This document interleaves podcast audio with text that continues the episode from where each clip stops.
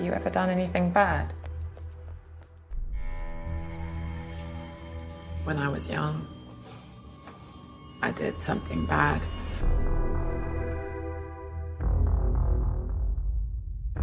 Unforgivable. There was this man, and he was handsome, charismatic, and he noticed me. I guess I wasn't as tough as we thought. What happened? Nothing. I just, I just feel a bit off.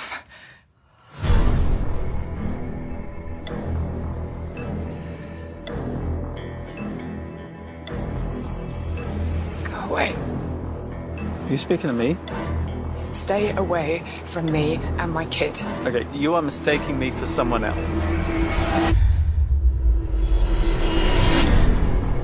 I know him. I know what he's capable of. I've missed you so much. The life we made was perfect. Come after me. Come after my child. I swear to God, I will kill you.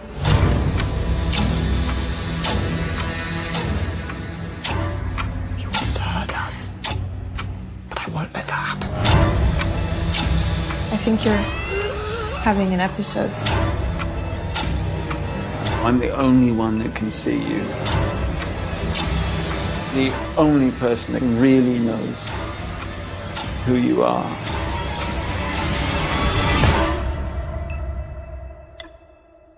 Hello, everybody. Welcome to the latest episode of Fresh Cuts. This is Mike. Joining me, as always, it's Mr. Venom. What's up, Venom? How are you? Greetings and salutations, narcissists. Yeah, I'm doing pretty well, Mike. How the hell you doing? I'm doing well. I'm living in a kid-free home right now for another few days, so it's uh, it's kind of nice to uh, be able to just relax after work and not worry about much else. Yes, it is. All right. Also with us, it's Don and Nelly. How are you, Don? Yeah, what's going on? Always great to be here. Cool. Well, uh, so for this week's episode, there's a little bit of a mix up because we were planning to do Bodies, Bodies, Bodies, did not realize that the first week of release was limited and then it opens wide this coming up week. So we just had to move it a week. We uh, It's not the case where it's like limited and gone. It just had to move it a week. So uh, we, I think we were caught a little bit off guard so we were kind of like searching around for something, and uh, I kind of Yeah, knew was- of this movie. It was kind of weird because this was kind of like the one weekend where there was like seven or eight titles that we could have chosen and been reasonably, like reason like they, they would have been like obvious choices for us to cover. Because I think there was like six or seven that we were chatting about as like okay yeah, what about this one? What about this one? Well, this one releases this week. This this one releases this week, and it's like, yeah, we probably could have picked. We we could have reasonably had like three or four different titles that we could have chosen.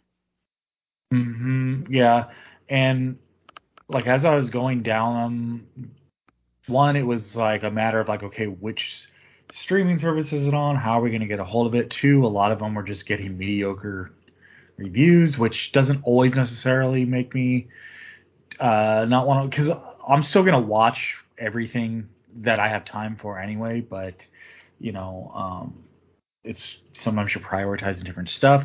Uh, when this the the reason I kind of suggested this one is purely I guess off two things. One, it was kind of like psychological thriller leaning, and two, the cast Rebecca Hall and Tim Roth to me was like okay.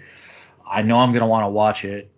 I didn't. I uh, initially I didn't even know if we were gonna do it on the show just because of you know other movies, but it just kind of fell into place.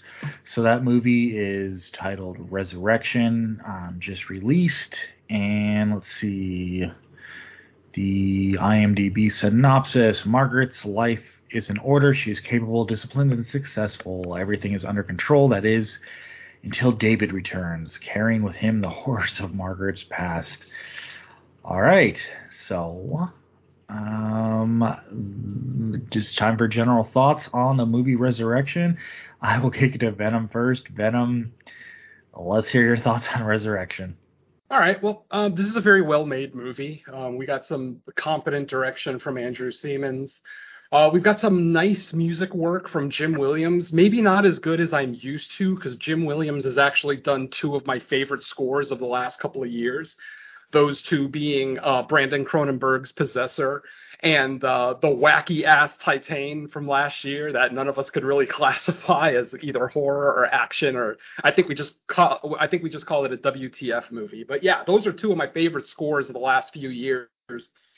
And this one is still good, but you know, maybe not up to what I expect from Jim Williams. We've got competent cinematography from Wyatt Garfield, known more from Beasts of the Southern Wild and Porto. Um, beautiful performances from Rebecca Hall and Tim Roth. Obviously, when you hear those names, you know you're getting great performances. You don't necessarily need a AAA director to get great performances out of these two. Um, like I said, cinematography, good editing. Like on, on on a technical standpoint, this is a solid movie, very well made. Now, having said all that, sounds like something I should like, right, folks? Well, wrong. I'm very sorry to have to uh, report I fucking hate this movie. I fucking hate this movie with a fiery fucking passion. Yes, I'm sorry, but uh, uh, Mr. Venom from the Greta and Mother reviews will be rearing his ugly head today because this is the worst movie watching experience I've had since Darren Aronofsky's Mother. Another movie that was critically acclaimed and, you know, enjoyed by many genre fans that I just couldn't get behind because of just it was just two hours of, of frustration and poor decision making and whatever else. And here it's just the same thing. It's just such a frustrating journey. There are so many plot holes in this movie. When you're done watching this movie, you're going to have about 50 questions in your head because that's what I had. Like, why did this happen? How did this happen? How did this not happen? Like, everything that occurs in this movie. It's like, why? And then Rebecca Hall, someone who overall I enjoy watching her play this just timid, controlled character, you know, obviously by Tim Roth's, um, you know, narcissistic douchebag character, David. But man, I, I, just at every turn, I hated every decision she made. The way that she treated her daughter, uh, the way that she didn't tell her daughter the truth, the way that she didn't tell any of her coworkers the truth, the way that just, just I feel like every fucking decision in this movie was just wrong. Now, I do want to say that you know, I, have never known a an abused female or someone who comes from a toxic relationship in the past that maybe affected her poorly moving forward. So I can't say that this isn't the most unrealistic um, performance. No, it's still a very good performance from Rebecca Hall. I just don't agree with her character and all of her damn decision makings. Um, like I said, the plot points in this movie, like every single time we got a new plot point, it's like, what? Are you fucking kidding me? Is this serious? And then I will say that the ending of this film is probably the best part. It's probably the part that, that I enjoyed the most watching this film but it didn't save the movie. This ending, as cool as it might be, and is up for many different types of interpretation as it may be, it did not make up for this journey. This was an hour and 45 minutes of just sheer frustration. Literally every single time Rebecca Hall's character walked barefoot to work, I'm seething. I'm, I'm on my couch fucking seething uh, let me tell you, folks, if it wasn't for this review, I would have stopped watching this movie. Not because it's a bad movie, as I, I hope everyone is getting, you know, that from my review. This is not a bad movie. This is just a movie that did not resonate with me, and I just want this movie to burn in hell and get the hell out of my head. So I, am done with general uh, thoughts for now. I, I think I got my general thoughts across. Fuck this movie. Okay. Sounds general, general and specific. um, I'll kick it over to Don. Uh, what did you think of Resurrection? Uh, can you uh, copy paste Venom's response into mine? Um, I, I I don't have much to add, but uh, yeah, uh, fuck this movie so hard. Uh, and I'll, I'll, tell you what. Um, I, I don't know if this is going to be spoilerific or not, but I gave this movie a, a legitimate shot. I, I, was willing to give this a go, And right around the half hour mark, I realized this was not going to be the film for me. Uh, nothing was happening. Nothing was interesting. None of this was the kind of film that I'm interested in. But for the sake of the show, I, I powered through. Um, I admit I was uh, kind of glancing side to side, you know, playing on my tablet or, you know, doing other stuff. And then we get one of the most in, irritating, soul draining, momentum stopping monologues I've ever seen in a horror film. And at that point, I realized one, there's nothing short of a three way lesbian sex scene that is ever going to change my opinion on this film. there's nothing that's going to happen from here on out that's going to make me actually like this movie. And I I I I felt that. I, I was genuinely sure that was gonna happen. And then I realized that this bitch is still talking. And she's still talking. And she talks some more. And I thought at this point, she's wasted 10 minutes of my life talking about an abusive relationship that could have been handled in five five minutes. She could have even handled this in three minutes or you know even said three or four lines on the matter. So fuck you, you self-righteous cunt. Fuck this movie. oh Yeah, man, Yeah, I'm done with this.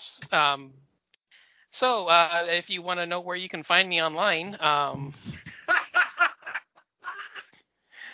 but yeah, uh, I, I came very close to wanting to insult Rebecca Hall's character. I, I I don't mind Rebecca Hall as I've already said, but just her character in this movie is just such a useless, pointless character that I, I just the, the performance is great. I, I, this this is a weird review because as as with Darren Aronofsky's Mother and It Follows and movies of the like, I still want to praise its filmmaking. It is well worth watching, and I also admit that I'm going to be in the minority on this. I was in the minority on Night House. If you guys remember Night House, I was just kind of lukewarm on it. I was like, okay. Once I realized that the Night House was just another version of Final Destination, I kind of mentally checked out and uh, lost a little bit of interest in the movie. this one didn't remind me of anything. And I'll give that I'll give the movie its credit for that. It didn't remind me of anything else I'd ever seen before, but it also doesn't have a coherent storyline that makes any kind of sense other than unreliable narrator. That's about the only explanation I could give for why this movie is so weird. So, yeah. Go ahead, Mike. Tell us why Don and I are wrong. Uh, I mean, I think the first half of your general thoughts are correct. Yeah. So, yeah. I I don't know. I'm trying to think of another movie that we've done on here that puts us as polar opposite as we are on this movie. Um, performances I thought were great. This I I agree with you about the score. I feel like the score was fine. What we got sounded good, but it, it was very subdued. And maybe that's just because of the style of the movie. They didn't want to, you know, press too hard with the score. Because there were times when I was like, oh, like the music playing in the background is kind of enhancing the scene, but it it did feel very kind of like underscored almost in a way. Maybe that was deliberate though. I mean, I, I don't know. Um, let me see. I, I found the story coherent. Like I don't. We'll have to. A lot of this was going to have to be hashed out in spoilers, obviously, because we can't get into the details of our disagreements. But um, what else? I mean, I I think it what obviously in a, with a movie like this, they're going to take like I guess like the extreme example of post like abusive relationship. I, uh, you know, in today's discourse out there in the world, the term groomer gets thrown around a lot for a lot of incorrect reasons. But I think there, you know, as we're learning more, I think there's an example of that going on in the relationship to where her, by the time we're in modern, well, not by the time where the movie takes place in modern time, but with everything that's going on in the present, I'm pretty sure her head is so fucked from what happened in that relationship that I don't find a lot of what she does unrealistic. Now, I acknowledge it's to the extreme. Like these aren't your um, garden variety cases of of of you know the post relationship thing.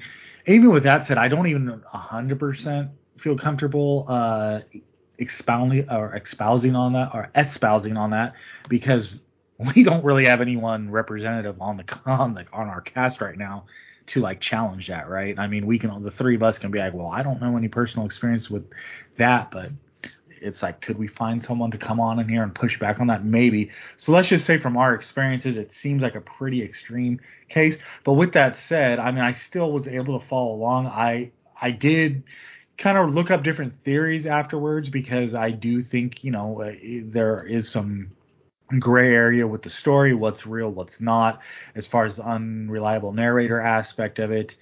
Uh, when you said it didn't remind you of any movies, I at first at first I thought, okay, this is remind me a little bit of Men, but that went away, and I I came away more relating it elements of this to The Lodge, if everyone remembers that that movie, a little bit of the headspace of what was going on in that movie, um, because I think there's specific triggers in this movie, starting with the opening scene, which we can get into, you know, obviously under spoilers. But um, I, it's funny because Venom, you said you were kind of in the minority. I, I don't necessarily think you're going to be in the minority as far as people liking the movie or not. Maybe just for different reasons. But I mean, I was like halfway through the movie and I'm like, this is not going to be a movie for everyone. It's probably going to split audiences because when it comes to these kind of like psychological thrillers where there's like implied stuff versus like kind of is is stuff in person's head when you're trying to you know wade through all that kind of territory it definitely splits audiences so i i wouldn't say you're wrong or you're in the minority whether you like it or not just maybe it'll be for different reasons for different people because it sounds like you're acknowledging the performances themselves in a vacuum you thought were good just maybe it didn't all go together well or come out with a you know a good final product. It sounds like what you're saying. Um, oh, it's not the final product from, necessarily. In fact, the final product is pretty good as far as you know. Like I said, the technical aspect, the filmmaking, the editing, things like that. It looks beautiful. I, I have no issues with it visually. It's the storytelling. I hate this story. I can't stand this story. And if the story resonated more with you than it did with me, then awesome. I'm glad you enjoyed it more than I did. But I, I, I can't stress enough that this was an hour and 44 minutes of just sheer frustration. I mean, I, I, I paused it multiple times because I just felt my blood pressure going up. This is this is I, have said this before on the show and I'll say it again. Movies are entertainment first and foremost before anything, before their art, before they're anything. They are entertainment. They are intended to entertain us, to pass the time.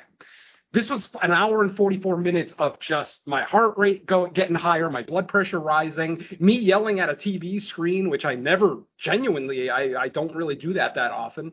I'm usually incredibly quiet when I watch movies, but when I'm talkative through the whole movie, I know I hate the movie. And I was just yelling at every character in this movie. I mean, even the daughter who didn't really overtly have anything hateable about her, but just something about her even rubbed me the wrong way. And it's probably more because of the mom's relationship and how she treated her daughter and the yeah. attitude that she had. But I, it just, I, I, I I found myself not liking one character in this movie in any way, shape, or form as a victim or a villain.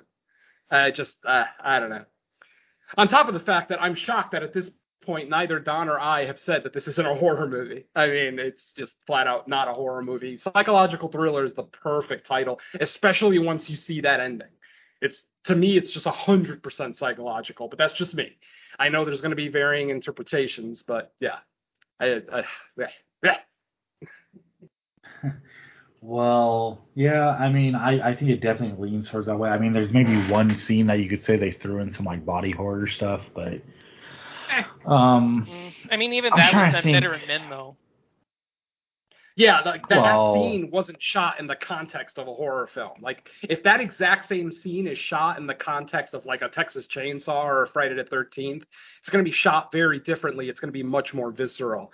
This one here, it's almost artistic which I'm not com- I'm not going to complain about that in and of itself, but just the context of that final scene just irks the shit out of me. Pretty much like every scene in this movie irks the shit out of me. So yeah, there you go. All right. Well, I'm trying to think what else because I think we kind of, as far as keeping it more vague, I think we've gone over the differences. Well, yeah, say, like, say as much positive as you can, Mike, because I think all the positive aspects of this review are going to be coming from you. So, I mean, anything you got at all, Well, spit it out. Well, see, the thing is, it's like I don't really disagree with what you what you actually said. I just disagree with the entertainment value in it. Like I I don't find frustrating stories or frustrating characters not entertaining. I just feel like well that's that's a story they're trying to tell with a fucked up or a mentally fucked up character. So that's what you're gonna get. I mean, if if if you just don't like stories where you know the person's fucking up through an hour and whatever this was 40 minutes of the film then it's going to be hard for them to tell the story in a way you like it unless like there's like a big redemption arc which i think they're just mm-hmm. depicting like no there isn't necessarily which we can kind of get into you know more in spoilers Yeah. but that's just a personal preference thing i guess i don't and i think you're acknowledging that too because you've already reiterated like you don't find it to be bad it's just for No. your personal entertainment factor you don't Yeah. get entertainment out of that where to me I just see the performances and the power of that, and I'm like, I'm I'm entertaining with, or entertained with the story they're trying to tell. It- it- if it's frustrating, hey, that's the kind of thing they wanted to tell, and I'm, I'm Yeah, on but the board thing with is it as long as it's good. I mean, there's shitty Sure. movies that do this too, and I will call those bad movies. But if it's well executed and well done, and they're trying to do, and, that's what they're trying to do, then I'm gonna judge it on what what they're trying to do. You know? Absolutely. I mean, I, I, I want to cut him some slack, obviously, because it is a good-looking movie and it is getting good reviews overall.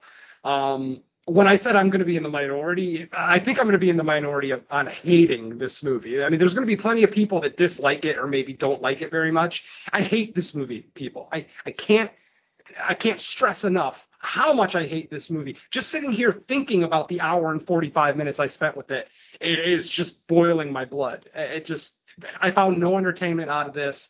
It's funny because, um, I mean, you could take a movie like Piercing that also has kind of a toxic relationship between two people, and that movie is head and shoulders above this one. So much better in both its storytelling and its culmination, which I, even after we reviewed it, I had a little bit of an issue with that ending. But after watching it uh, in the months since then, I, I understand the ending a little bit more, and I understand kind of the messaging behind it. This movie, I'm sure there's a moral or a message that Andrew uh, Semans, the director, is going for. I don't know what the fuck it is, and uh, you know. uh, Same same thing with Darren Aronofsky. I, what the hell was his intention with Mother? other than making me feel like I got slapped in the face with a large print King James Bible as I'm walking into the theater. you know, so, you know, and, and thankfully this movie is not Christian, biblical, whatever, because that stuff's even more infuriating to me. Um, but with this, I just like every single goddamn decision she makes in this movie, I'm like, why? Why? And then the scene in the park, the scene, you know, the, I, I know we all know what I'm talking about. The scene in the park, she fucking chickens out. I'm like, are you, after what this man fucking did to you 22 years ago, you're gonna fucking puss out? Ah, I'm sorry. This fucking woman is frustrating. Fuck you for not defending your child more um, vigorously, and also fuck you for not trusting your adult child. Granted, she's only 17, but she's less than two weeks away for, from her 18th birthday. So she is your adult daughter, and you can't trust her with the truth that affects her fucking life. I'm sorry, but I watch this movie and it's just frustration after frustration after frustration. And though the ending was mildly entertaining, it did not save this movie for me. So, yeah, I, I just uh, I wanted to like this movie so much because I feel I feel like I've been shitting on Rebecca Hall movies a lot over the last few years, and I don't have a problem with her. I legitimately don't have a problem with her. I think she's a fine actress. I love seeing her in genre films, but it just it just seems like none of the genre films that she's done have ever been, you know, amazing to me. Whereas to the general public, Rebecca Hall is like, you know, I wouldn't go so far as to say scream queen, but she's definitely being looked at as an indie darling, and you know, like a um, festival darling too. Because you know, obviously, two years ago with the Night House, and then last year her directorial debut played at festivals, and then of course this year with this movie, you know the, the the indie scene loves this woman and i want to love her too i do it's like everyone speaks so positively of her and i have nothing negative to say about rebecca hall the actress of course don't ever get anything i say twisted. I'm talking about this idiotic character that she played that i understand that she's been abused. She's been in a toxic relationship. Her her mind it maybe isn't where it needs to be. I totally understand all this. But to make just terrible decision after terrible decision after terrible decision, and then to let this guy get back into your head after you escaped from his ass 22 years ago and to just let him waltz right i mean this is just clear narcissistic gaslighting throughout this entire movie. And and i like tim see tim roth is one that i'm going to complain about because i fucking love tim roth generally. And even though his performance here was good it was so good that you you just end up hating um and I don't know. I'm sorry, folks. I'm having trouble putting uh, my words together. This happens. I'm all flustered because I fucking hate this movie. You're in a blind rage. Yeah, thank you. I'll go with that. Maybe not quite blind. Uh, I, have been in bigger rages than this by far, but because, like I said, I can. Uh, I want to be as objective as possible. I genuinely do. It's it's difficult for podcasters and movie reviewers in general to be objective, but I try to be as objective as possible. Yes, this is a good looking movie. It's very well made. It's a solid film that I think most people, especially fans of psychological thrillers, are going to enjoy. So don't let my review of it kind of, you know, make you want to ignore it. If you're a fan of that style, if you're a fan of psychological thrillers with good performances, great performances even, then this might be the movie for you. Unfortunately, it's not the movie for me. Yeah, I mean, I'm here. Um, I think my general thoughts when I was feeling when I was watching this was it's a technically well accomplished uh, it's a technically well accomplished display of nothing interesting. Thank you. It could have been interesting though, especially with the accusations yeah. that she was making about the guy. Like I was mildly interested, I will say, in the first act when we first get her ridiculous 15 minute diatribe about her toxic relationship. Um, and I'm right there with you, Don. I wanted her to shut up so much th- during that whole thing. It's like, are you done? Are you done? Are you done? It's like, how long does it take to say I was married to this guy and we had issues? Boom, done. Instead, she tells a 15 fucking minute story that I don't give a rat's ass about, sadly. You know, I love backstory. I love lore and, you know, hearing, uh, you know, stories of the past involving characters in a movie that I'm watching. I love that kind of shit. Here, I was just thoroughly bored, literally crying for her to finish. Just please stop talking. oh my god, I'm sorry, folks. just. Uh, uh, anything else you guys need to say before we get into our uh, spoilers? I'm good. Nah, because anything else is probably going to involve spoilers. It's it's kind of hard. like I think I tried to give the opposite perspective as best I could without like you know start going through actual details like hey well this is why I think this and that and the other so um yeah I mean I would just say yeah people it's on VOD I I would I would say that if anything here's my final general thoughts uh I, I won't say plea to the listeners but my perspective anytime a movie divides people this much, I would say now go check it out even more because you got to see where you fall, and you might fall somewhere in between. It doesn't mean like you're gonna, you know, hit up a comment thread and be like, oh, I 100% agree with so and so over so and so. Maybe you'll be like, oh, well, I fall somewhere in between like liking it and being frustrated with it. Like that's perfectly acceptable too. But I'm just interested because uh, sometimes with VOD we get caught up talking about something that's like been out for a few weeks, but this one is relatively new as far as access to people goes. So I haven't heard like a, many people talk about, it. and it it had the unfortunate, um, uh, uh, uh, I guess circumstance of releasing when a bunch of other stuff did. That's probably like more widely known. Possibly, I don't know, but I haven't really heard that many people talk about it. Period, except critics. So I am kind of interested to see once this kind of gets around to more people what what they start saying about it because I honestly have no idea. I can see it going either way. I, I fully anticipate it going the way of the Night House. I think the more people see it, the more people are going to praise it. Um, especially like the non-hardcore horror fans that maybe just dabble in the genre every now and again. This is definitely going to be the type of movie that they get into. Um, you know, I, I I don't really see any difference between this and the Night House as far as quality, um, performances, you know, filmmaking prowess, things like that. So th- that's the only reason I'm going with that because I, like I said, I didn't hate the Night House. I had issues with it. I enjoyed it overall, but it, it definitely wasn't like any close to my favorite of the year. Whereas this one, legitimately, as of right now, is in my top five worst of the year, which is a fucked up turn because I don't want to say this is the worst movie of the year because objectively it's not. There are so many movies that are worse than this, but I'm going by my personal experience watching the film because I can watch a bad movie. All all of our regular listeners know how much Don and I love The Asylum we can watch bad movies and enjoy them. You know, I've seen but, films that would actually make Asylum look like A24, so let's not go praising them.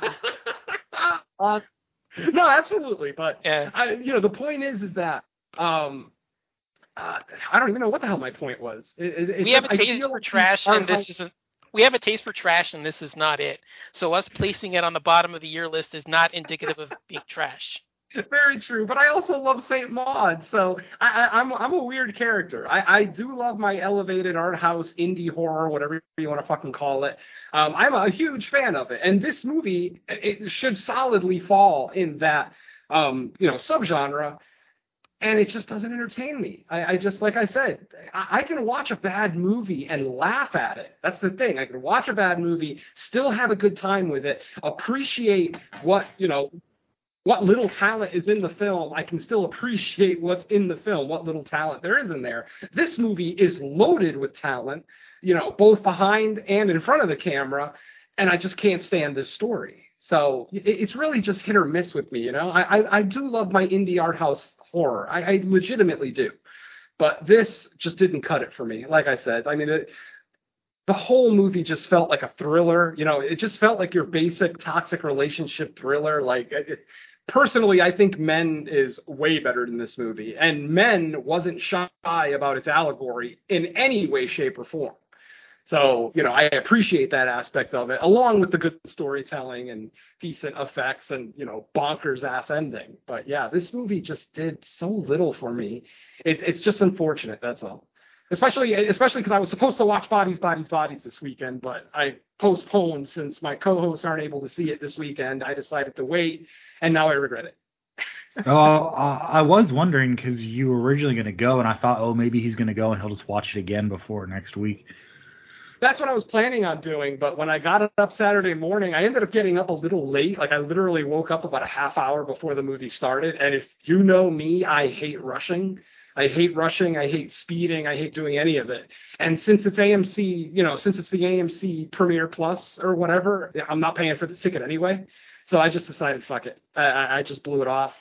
I, I I planned on going, like I said, but yeah, just I, I I had a bad poker weekend too, so I didn't have as much uh, dispensable income as I'd like as well. So be, because of your location, is is it a situation where pretty much like every showing of everything is like amply filled, like not a full house theater, but is it like always going to be like at least half full? like no matter what? Not always. Or is there times when you where it's like pretty empty? Okay. Um, oh no, I, I go to the movies during like as early as possible most days. Like I, will go to the first showing on Saturdays and Sundays. It's more because of the uh, uh, the fact that Mrs. Venom and I share a car and she works nights. So I, I you know if I want to go to the theater, I have to do it in the morning. That or take an Uber in the evening, which I'm not going to pay thirty bucks to go see a twenty dollar movie. Anyway. Yeah. Uh, yeah. Right. exactly.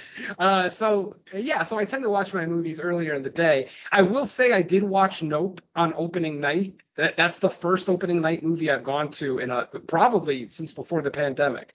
Um, that used to be the standard thing for me when when my wife and I had each had a car. I always went opening night to any movie I wanted to see, but now I have to wait till Saturday or Sunday not you know not that I'm complaining, but yeah, when I saw Nope on Friday night, it was packed. It was sold out. Every seat was taken.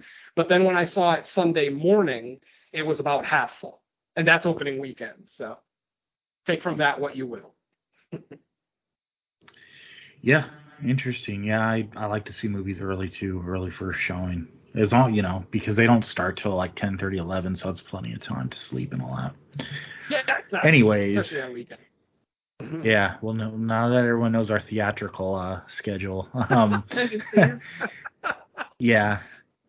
So yeah, I think I was pretty much wrapped up on general thoughts, right. and we can get into uh, spoilers now. All right. So that's your warning, people. score. And I, Yep.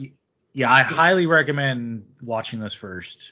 Um, hopefully Yeah, not to your detriment, but Uh-huh. I was gonna say hopefully not to their detriment. Hopefully they'll uh, be happy about it, but you know. Yeah, yeah. Like I said, I, I, I think more people are. I genuinely believe more people are going to like this movie than I did. Um, a lot of people are going to like this movie more than I did, and that's cool. That's fine. I'm never going to give anybody shit for their movie opinions. Um, but yeah, I, I just I really wanted to like this and I couldn't. So, like I said, as Mike just said, that's your final spoiler warning. We will get into our little bit of a walkthrough. I'm sure you'll notice that when I dislike a movie, the walkthrough is not nearly as long. So enjoy the short walkthrough, folks. Uh, our movie opens up with uh, Rebecca Hall's character, uh, Margaret. Everybody calls her Maggie. It looks like she's some type of therapist. She's um, having a therapy session with a coworker. She's talking about how she's being abused in her relationship. Um, we don't learn much about Rebecca, uh, Rebecca Hall's character, Margaret, at this point. Uh, just we actually hear more about her coworker and her abuse and her toxic boyfriend and things like that. Later on, we find out that Rebecca or that Margaret has a daughter, uh, 17 I, I didn't think she was a therapist. Was she? I thought she was just like a boss in the office. That- But why would she be doing that session? At, at that first scene was very much a therapy session. That wasn't. well, I thought it was. I thought it was just a coworker, like a, a, su- in, what, what, I mean, I guess the it could have been maybe- subordinate, just Yeah, but there's oversharing too like many, people There's do. too many later. There's too many later conversations the two have for her to be anything more than a therapist. They keep going back to Yeah, her but- several times. And then But even that- when she was in okay. that one meeting, that one conference, she was talking about medical stuff. So she's she's some kind of, you know, I don't know. So She's got something to do with the medical field because in that in the one conference call that we saw her on in the meeting with those people, she was talking about medical stuff. So you know, maybe she's not a therapist, but I I, it, I don't know. Because like when she I comes mean, out of it- her it office, seem the like that girl looks like and a Margaret- office. It doesn't No, look no, like you're right. You're absolutely right. But it- it's not like every the therapist has a couch. You know, they're not psychiatrists necessarily, just therapy. Um.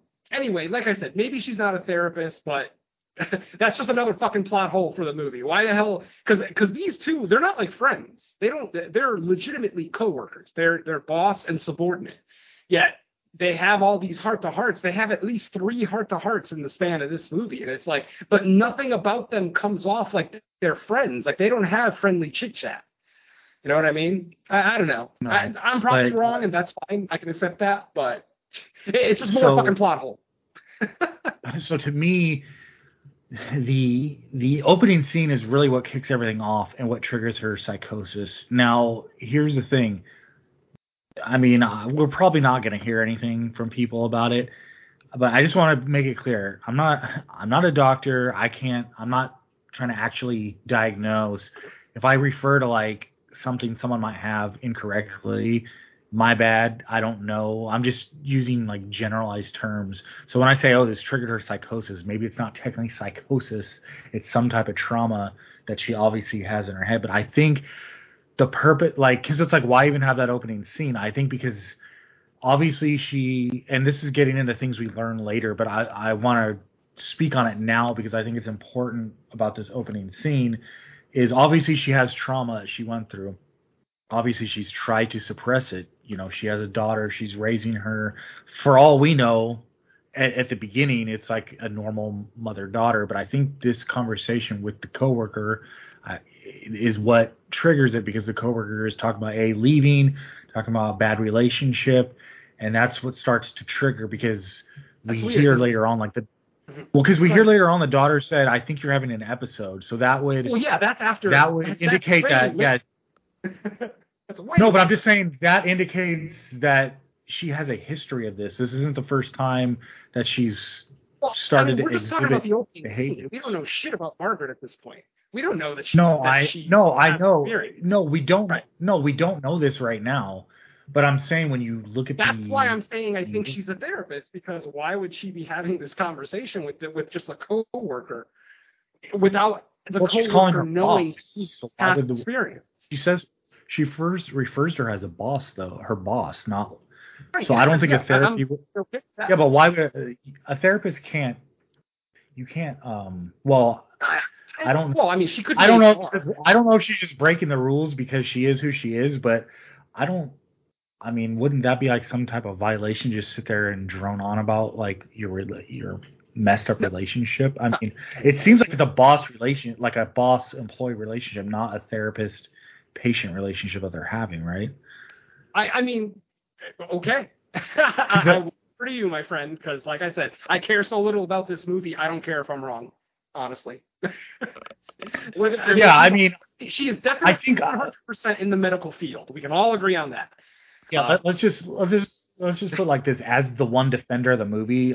That's the kind of stuff I'm gonna like lean on to try to justify why I like the movie more than you guys. So if I bring up like things that I is- I find mean, This is what I mean. Then- the journey is frustrating, yeah, we get explanation later. But if you're just so goddamn frustrated and sick of this movie by the time you get to the explanation, no level of explanation is going to make up for this journey. You know what I mean? This, this is where I'm coming from. Um, an hour into this movie, I was ready to quit. I did not want to watch any. I literally had zero interest in any of the characters in this movie, the story, all of it. Um, and that's not the norm for me. Like I said, I, I don't just check out of movies. I enjoy all movies, good movies, bad movies, in between movies. I like enjoy watching them all. And the fact that I can only say the three films that I've had terrible experiences with over the last five years, I think that's a pretty good average. Only three movies have pissed me off to no end over the last three years Mother, Greta, and now this one.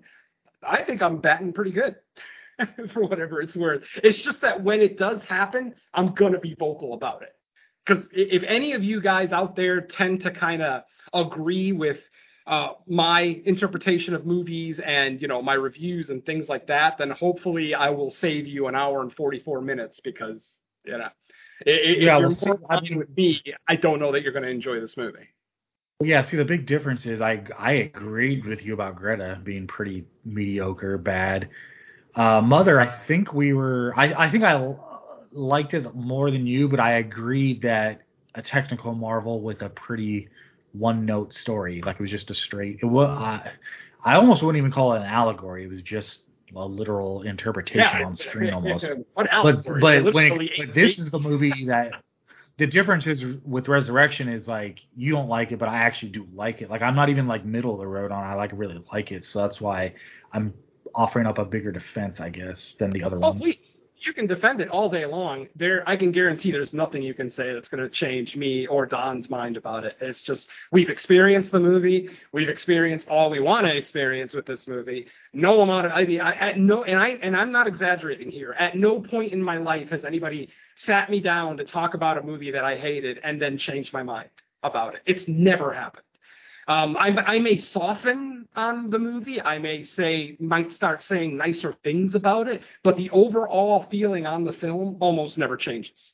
You know, I'm, I'm Well, yeah, you know, I, I understand that. This isn't to convince you or Don. This is Oh, no. more to give the listeners like both perspectives of like sure, you know sure. Some someone who dislikes it versus someone who likes it. So I'm just giving the why I liked it versus why you disliked it kind of thing. Right. I don't I don't expect like at the end of this you're gonna be like, you know know. what, I love it. No, no, no, I understand that. But like I said, you're moving ahead to explanations that we don't have yet in the opening scene. So this is why I'm scratching my head in the opening scene. Like, if if this isn't a therapist, uh, you know, patient in, in relationship, this is an awful open conversation for a boss to have with a subordinate. And like I said, the main reason I say this is because they do not look like they have a relationship in this movie. They are not friendly. They don't say hi in the hall. They don't go to each other's houses. Do you know what I mean? That's the reason I'm questioning this whole thing. You could be 100% right, Mike. You you may be 100% right, right, and that's fine. Um, and hopefully other people out there listening will agree with you more because you know obviously I want people to enjoy their time watching movies. Um, and if if people listening to my voice right now end up watching this movie and loving it, awesome. I'm so happy for you. I genuinely am. But just this movie did not resonate with me. And like I said, as we go through this walkthrough, I will be very vocal about all the different issues that I had, and I'm sure Mike will counter those issues with what he felt. And it's up to you guys to decide who's closer to what you're going to think about the movie, because it's not about right and wrong, obviously. It's about your enjoyment. Are you know? Are, do you side more with Mike? Do you side more with Mr. Venom? You know, um, is this something that you're going to enjoy? You know, maybe you like movies I hate. Who knows? In that case, I'm still doing a service to the listeners. So rock on. You just the only thing you forgot to say is vote in November accordingly. for Micro Venom on Resurrection. There you go. All right, so like I said, uh, you know, we've we've been introduced to Margaret, her co-worker Gwen. They are having a little back and forth conversation about a toxic relationship that Gwen is currently in. Um, after after that conversation, we uh, follow Margaret home. We see that she has a 17 year old daughter who's already making plans to kind of go away and be independent as soon as she turns 18. And then the big catalyst for this movie, like the uh, like this is where I disagree with Mike. Like Mike says that this conversation in the cold open is kind of the catalyst for what happened to Margaret. I'm going to say no. I'm going to say the vision of David, the the sight of him, I should say, is what triggered this whole thing because she seemed fairly on the ball before David showed up. You know, as soon as he shows up, she literally turns into a panicky, anxious filled, anxiety filled, you know, just crackpot. Like literally running around the city, sweating her ass off for for weird reasons, you know. So anyway, we'll get into all that. So like I said, uh, we got our daughter. Um, one day while Margaret is out and about, she runs, or actually she's at a conference. She's at a she's at a conference, and she notices uh, a man that looks very familiar to her. Uh, when the man turns around, it's very obviously Tim Roth, and then she reacts incredibly, um, you know, anxiously. Like literally in the middle she she as soon as she sees david she starts freaking out and having a panic attack. She ends up running out of the class literally leaving her personal items doesn't grab her coat her purse nothing. She just runs out of that place. And the first thing i'm thinking about is well, wait a minute. If there's a guy that's going to elicit this kind of reaction from you, how is there not a restraining order? That's my first plot hole of the movie. This just doesn't make any fucking sense. That once we find out what Tim Roth, uh, what David did to Margaret 22 years earlier, it's like, what? You literally didn't call the police, didn't pull a bullet in his brain the moment you saw him. I, I just, I don't know. I'm not a parent. So, you know, again, I'm not going to pretend I know what a parent would do, but I'd like to think that if I had a child that I thought was in danger because of what my ex did 22 years ago, uh, uh, there's no thought process there. I am putting a bullet in his fucking brain before he gets anywhere near my daughter. And guess what? If I got to go to jail, I'll go to jail and spend the rest of my life with a smile on my face, knowing that he's not walking the earth. That's just me. Let's move on. So, uh, she has this panic uh, attack. She ends up uh, leaving work, going home to make sure, to instantly to make sure that her daughter is safe. Um, what's the daughter? Abby. Abby knows that there's something wrong with her mother right away. She's sweating. She's freaking out. I mean, she looks like she had an anxiety attack, but of course, Margaret plays it off. No, no, it's fine. I just, you know, some troubles at work or whatever. Nothing major. Later on, um, while she's at a I think I believe a restaurant of some kind. She sees David walk in, and again she kind of freaks out. Diner. Um, oh, you're talking about that. Okay, never mind. Different yeah. part. And then we have a third altercation. This is the third the third time that Margaret sees David is in a park. David is just sitting at a bench. Uh, mind you, at this point, David hasn't even looked in her direction. So you know, th- there's that tiny little bit that uh, in, in the back of your head thinking, oh, well, maybe she's mistaken. This actually isn't the guy, or blah blah blah. But you know, or uh, obviously what's, on what's this, the other option? I don't know. Is that the modern day David doesn't exist at all.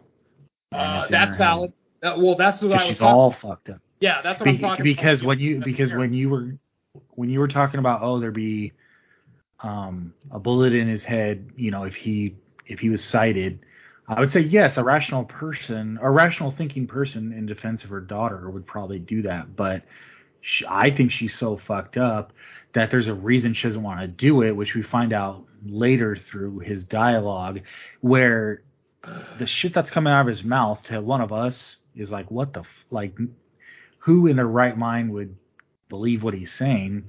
But I think that goes back to how messed up she is because yeah. of whatever the hell happened in that relationship that she actually believes that shit and that's why she can't do it.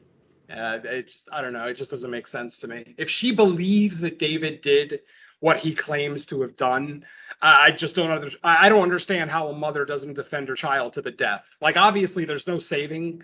Uh, well, I, am getting a little spoilery, but we are in the spoiler section. Um, you know, I, I, don't know. I because just, it's not just because okay, I'll put it like this: if it was just about only her daughter in the equation, I I guess I would agree more but there's another character in the equation that we haven't got to yet that we will that in this fucked up bubble world that he created with her by you know all whatever sick methods she believes it because during one of her i think this the story she'll tell later on she literally says like i he got me so good i just believe everything that came out of his That's mouth so when she starts Well, That's he is, yeah. yeah. Yeah, yeah, exactly. He's a narcissist that can't handle the fact that she left him. And it took him 22 years to find her after she went and moved to an entire another country. Uh, but this is what I mean. It's like you, you're you're physically running from someone, and then you find them, and your first thought is to just, you know, yell at them or I don't know. Like the, the police were never involved, which really bothered me um, not just in present day, but also 22 years earlier, which I'll get to in a little bit here. Actually, I'll get to in like five minutes. Okay. So at this point, like I said, the third altercation, she accuses, uh, she basically says, Why are you here? David actually plays dumb at first. He's like, I'm sorry, ma'am. I don't know who you are. My name's not David. He, he changes that story literally in about 10 seconds when she, she makes an accusation about their son uh, apparently they had a son. We're finding this out for the first time now that apparently they were together and they had a son. And, you know, but he's not in the picture. So, you know, obviously puzzle pieces are starting to come together in the viewer's head. I literally was thinking that David was some kind of cult leader at first, just because of the hold that he has on this woman. It's amazing that one man can have this kind of hold on one woman without a support system around him, like, you know, followers basically confirming his word and things like that. It's just really crazy to me. I'm not saying that it can't happen, and I will definitely not disparage any woman who has been gaslit in her life and you know treated poorly. Definitely not. I just like I said, as I'm watching the movie, a 50 plus year old horror movie fan. I am frustrated at the decisions that she's making, and I'm not even a parent. Imagine if I was a parent, I'd be even more pissed off right now. I think. Anyway, I, let's get back to it. I also think there's more to it too because when she confronts him in the park, she's adamant about staying away from her daughter, but she never says the daughter's name. And then eventually he responds and says, "Oh, I wouldn't. It has nothing to do with Abby or like he says the daughter's right. name." So I'm like, so I'm like, something's mm-hmm. off. That that kind of made me yeah, okay. There's something off about this, which made me start. I mean, like, he actually explained that they shook hands and greeted each other, and that she told David about Abby, and it's like, what? I mean, I, obviously David is trying to convince her that she's insane, that she's seeing things, or that she's not actually, um, I don't know, that her feelings maybe aren't valid. I mean, just it's classic gaslighting. You know, we saw it in men, we're seeing it here.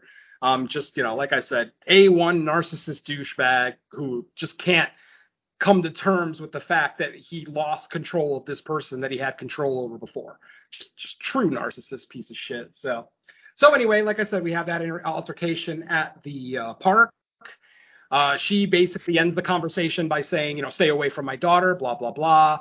Uh, you know, and then he mentions, you know, knowing her name. You know, Mike already kind of went over that. So after this, um, Margaret uh, Maggie ends up going back to work. It's after hours, so the office is, you know, dark. She's the only one in there. And then Gwen walks in and kind of asks her how she's doing because obviously you know she she missed a she missed a day of work the day earlier and blah blah blah because of what happened at the park so everybody was like kind of concerned for her but this is the scene that Don is, and I are just railing against, where she literally takes 10 to 15 minutes to tell this story. She, t- she talks about how David, I, guess she's just trying to reiterate how much of a narcissist this guy is, because he basically, uh, basically they met when they were in college. She was 19. I don't remember if she mentioned how old David was.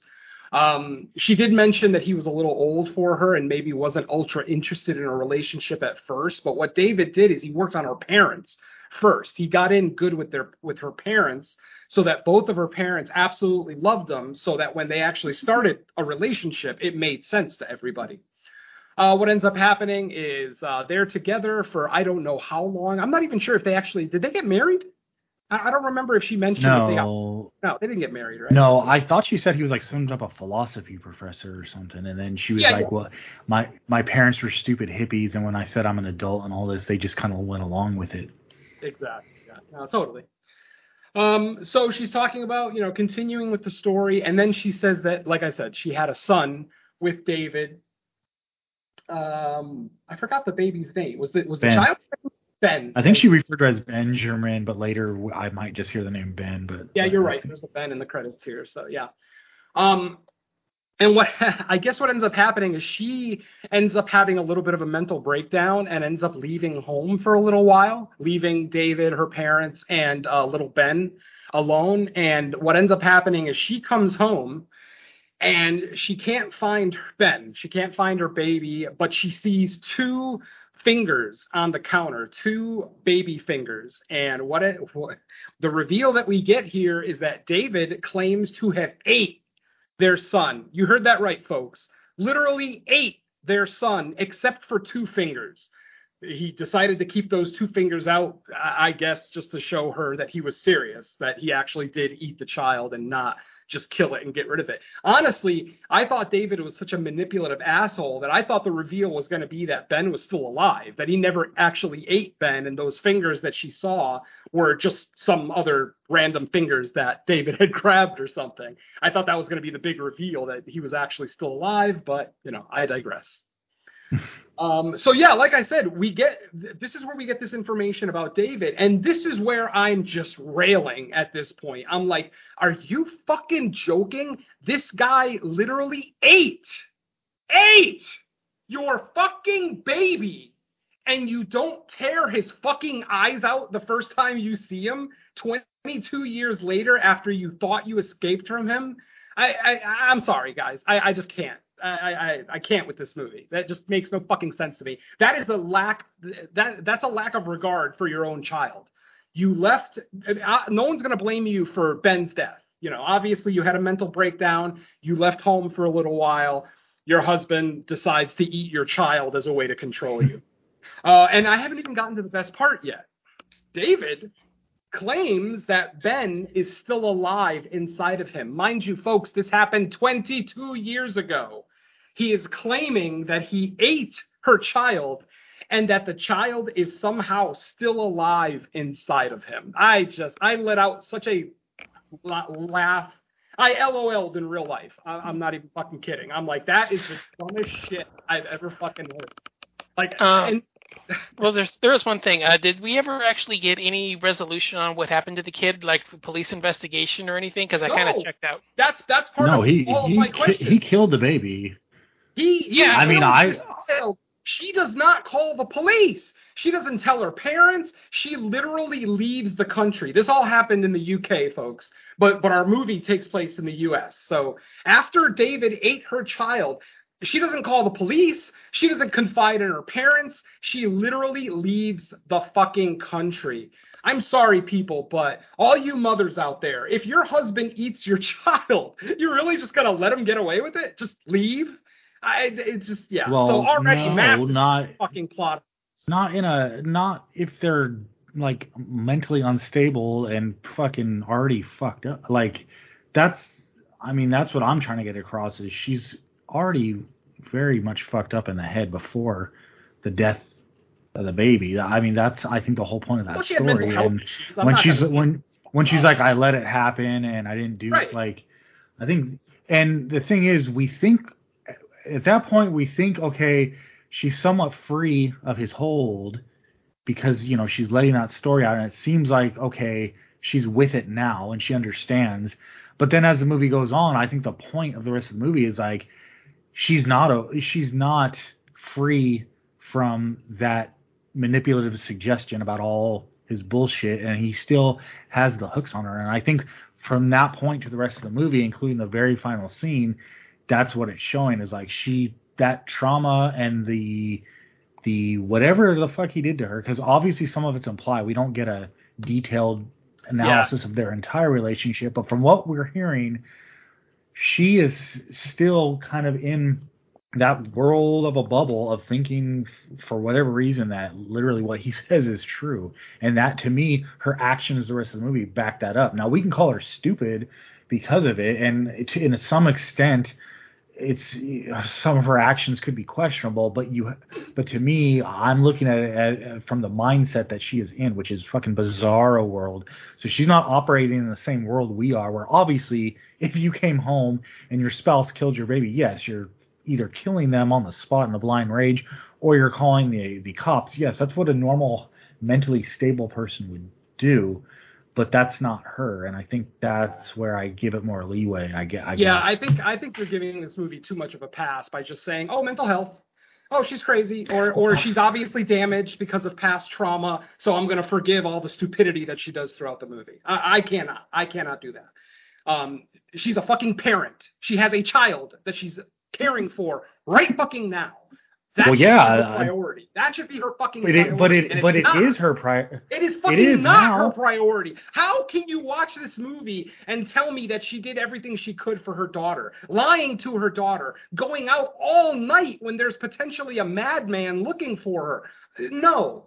Mike, you're you're you're cutting her way too much slack by just saying, "Oh, she's damaged." No, but the whole but the whole thing with her now daughter is she's extremely fucking overbearing and not being in any type of reality with her daughter. The way she talks to her daughter, every little thing, you can't you can't go out and talk to people. If a stranger approaches you, go the fuck the other way. Like being very irrational about, hey, her daughter does have to go out in the world and live, regardless if there's a fucking like there's people out there that will do us harm. That that's reality. But she's talking to her daughter, like her daughter's about to go off, I think, to college, right? And that's just the reality situation. But the way she's treating her daughter is like you're unequipped. Later on, we hear like, "Oh, you didn't even teach me to ride a bike." Like they're showing examples of how fucking crazy her mom was raising her under these crazy rules and restrictions because of how terrified she was of her daughter running into a similar person like that because she was projecting her own fucked up past onto her daughter and saying, I don't trust, you know, the world to not harm you. So you know, that's why her daughter fucking puts her foot down. Like, I'm mm. fucking leaving because and she had every right to. I, no, I exactly. I, I agree with you, but that's what I'm saying. Like that, I think in in a way, yes, the mama uh, was fucked up in her upbringing of the daughter, but I don't think she was too casual with it. I think it was the opposite. She fucking basically her home was like a oh, prison. I didn't think she was casual about it. You got to realize that everything that you're saying in Maggie's mind is protecting her daughter, but in no one else's mind is that protecting her daughter. Well, it's irrational. Well, I agree. It's an irrational, irrational response to her past trauma. But that's my point. Is she's fucked up in the head right. this whole time, and I think, I think what happened, like I don't because you know we never get into whether it sounds like she's never seeked professional help, obviously, because there's different times in the movie where people suggest it and she gets overly angry. So I would also assume she's not on any kind of like um, psychotropic meds or anything to help deal with it. So obviously through periods of her raising her daughter, like episodes as her daughter has referred to has come up where she's probably become extremely overbearing. But that doesn't mean 100% of her daughter's life she's been like that. But her daughter knows enough just from the upbringing that mom you're acting crazy and irrational and being overbound. Now I'm not saying it's ira- or I'm not saying it's rational. To me, it's very irrational, but I think that's all in response to her what happened to her. Like I said, it just doesn't make any sense. If if that's how she feels, if that's the fear that she's been living in for 22 years, how does she not scratch his fucking eyes out the instant she sees him? This is what I mean. You're kind of contradicting yourself, Mike. You're saying that she's going overboard to protect her daughter, but yet when she sees the antagonist, the only thing that could pose danger to her daughter, She does nothing. That because bothers she's me. fucked up in the head over him. She And she's again, not over him. She's not over any of it. That's the thing. She's, Right, and you know how she- you're gonna get she- over it? Put a fucking bullet in his head. Then you'll get But- over it. But that's how a rational person would react. She's not rational. That's the thing. She's mentally unwell about all this. She's she can't navigate like we would. She doesn't see things like that. For whatever reason, whatever went on with that grooming process and the power of suggestion, she's unable to hurt him until we get, you know, we'll get into something later, but she had multiple opportunities where she could have done something and she couldn't do it. Now me, I'm theorizing that the current version of him is isn't even there in the first place. That it's all um, figment of her imagination, which just further reiterates her psychosis. But even if he is physically there, and I'm just wrong about that, I think that still can play into the fact that she she's a fucking mentally unwell, sick person. She's never dealt with it with professional help the way you almost pretty much have to, um, because you know it wasn't like a one night of violence thing. This was I mean, it it was he had the hooks in her in every which way, and she still. You, I I should just let you go on because I feel like I'm I'm gonna try to start talking about stuff that happens later in the movie before you get there. But all, I'm just gonna say as you're going through spoilers to me, you're gonna start laying out examples of like how she is still not mentally capable of the things that we would do in reaction. And all I'm saying is I'm not giving her a pass for that. I'm not giving this character a pass.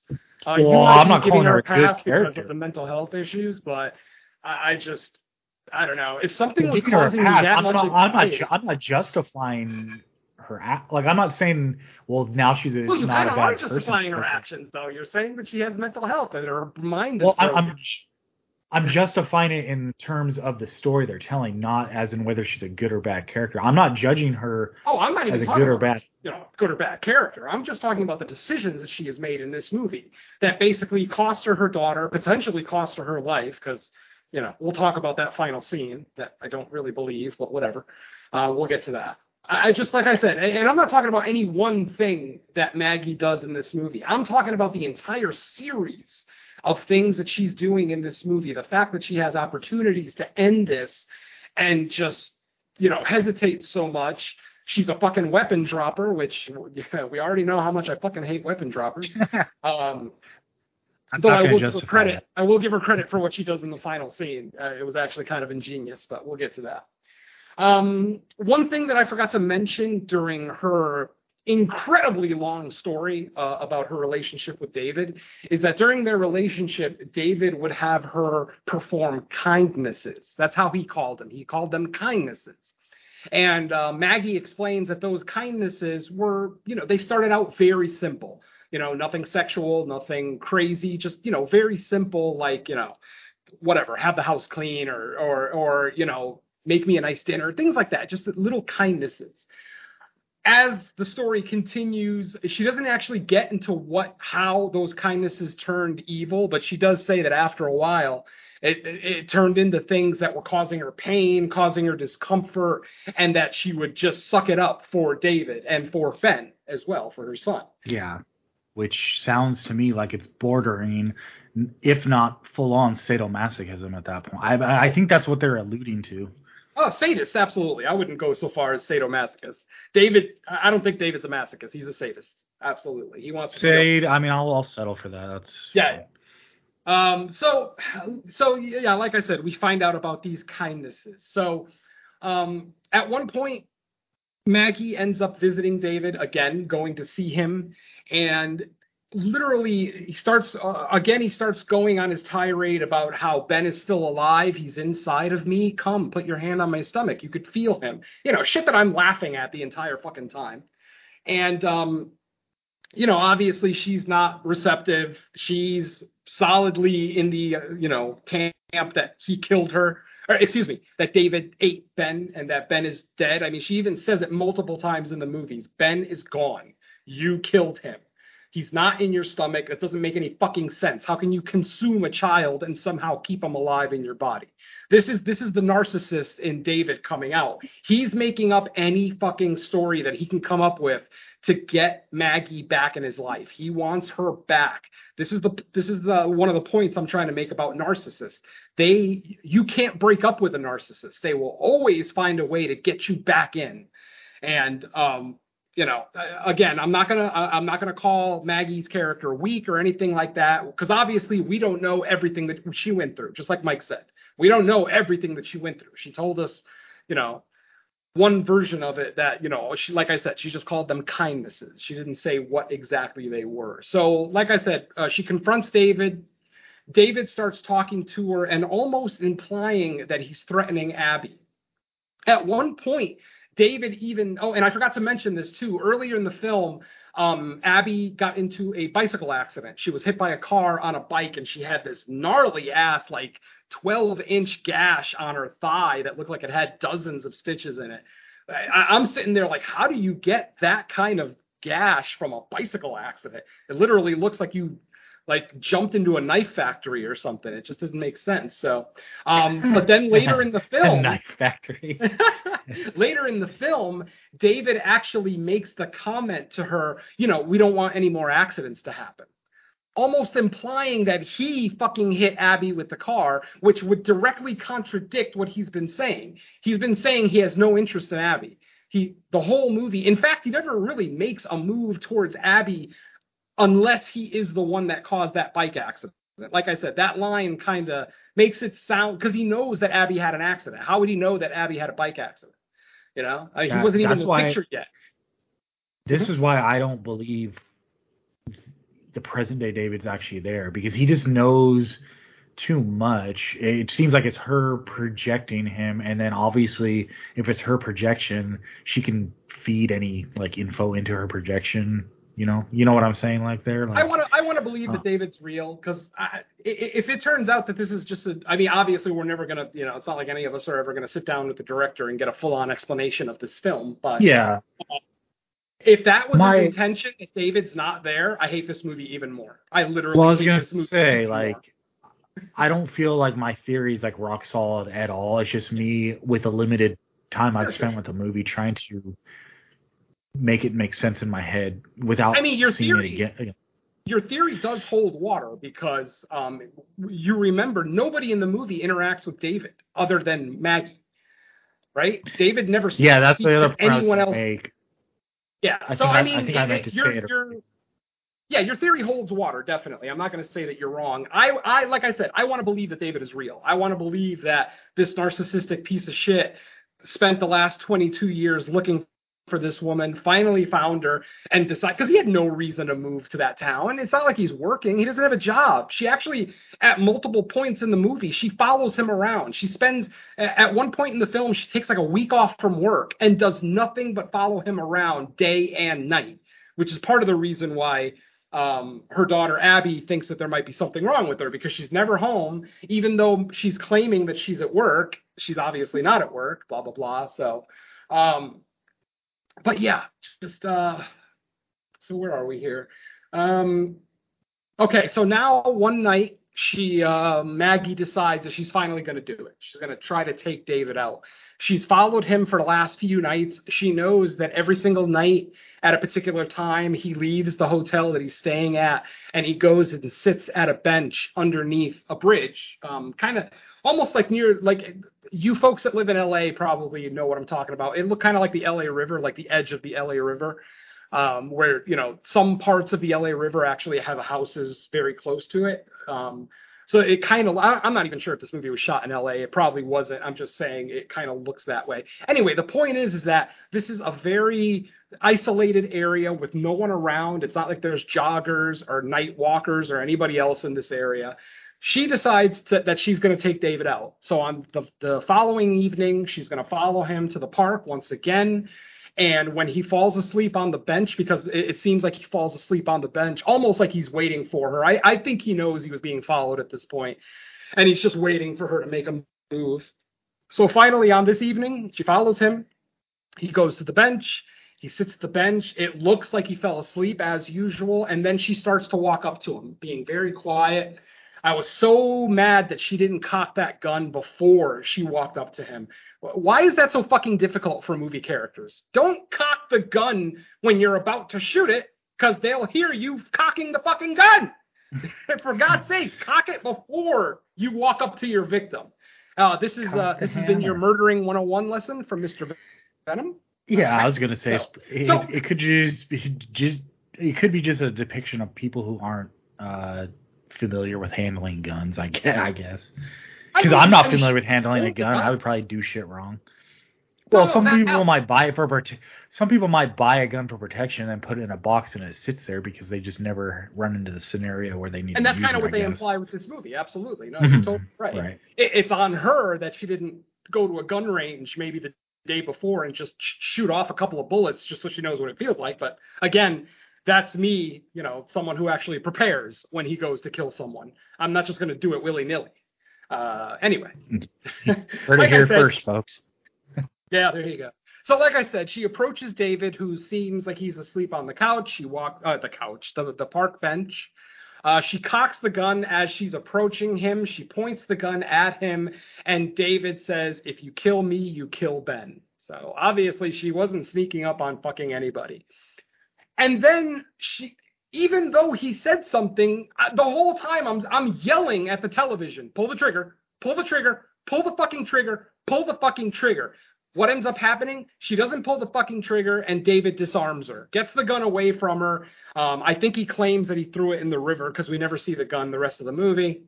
But it, it just, I, I, I'm at this point, I'm so checked out of this movie. I'm so pissed off and depressed because Maggie's character is so dumb that she's making David look like a fucking genius, and he's not. He's absolutely not a genius. He's uh, he's deceptive, narcissistic, controlling, domineering, all of that shit, but he's not intelligent. Remember that. I fucking said it. Um, so, like I said, she fails in her attempt to kill him. She ends, uh, he ends up taking her, or, or trying to take her back to the hotel. He ends up giving her an address and saying, "Meet me at this room, you know, at this time tomorrow night." That evening, she ends up going home, and this is where kind of shit hits the fan at home. Uh, the guy that she, the married man that she's been fucking throughout the movie, I forgot to mention that. Um, and she actually has no problem fucking a married man, which is another reason I'm not real fond of this character. Um, she uh basically she gets home. The guy that she's been fucking is at her house with her daughter. She absolutely blows up. Like who the fuck are you to come to my house and interact with my daughter just because we fuck you know? And she had every right to do that in all honesty. As it turns out it was actually abby that called the guy to come over because abby obviously abby's not stupid. She knows that mom has been kind of seeing this guy off and on, you know, for however long. So she ends up calling, thinking he might be able to uh, talk some sense into her. Like I said, at this point, Maggie has just been so erratic and not telling her daughter any of the of what's actually happening, basically lying to her face throughout this entire movie. Um, and this scene it basically just blows up. Um, she blows up at the guy. She tells Abby to go up upstairs to her room. She proceeds to spend the next few minutes berating this guy, telling him, "You have no fucking right to interject yourself into my life." And then the guy admits that he loves her. He's like, "Well, I'm in love with you." What a shitty fucking time for a guy to say I'm in love with you. This woman's having a mental fucking breakdown in front of him. I don't know if he's such a fucking uh, chivalrous knight in armor that he actually thought that would make her happy. That suddenly she would be like, "Oh, thank you." I mean, what a fucking moron this guy is. I just just more characters in this movie for me to fucking hate.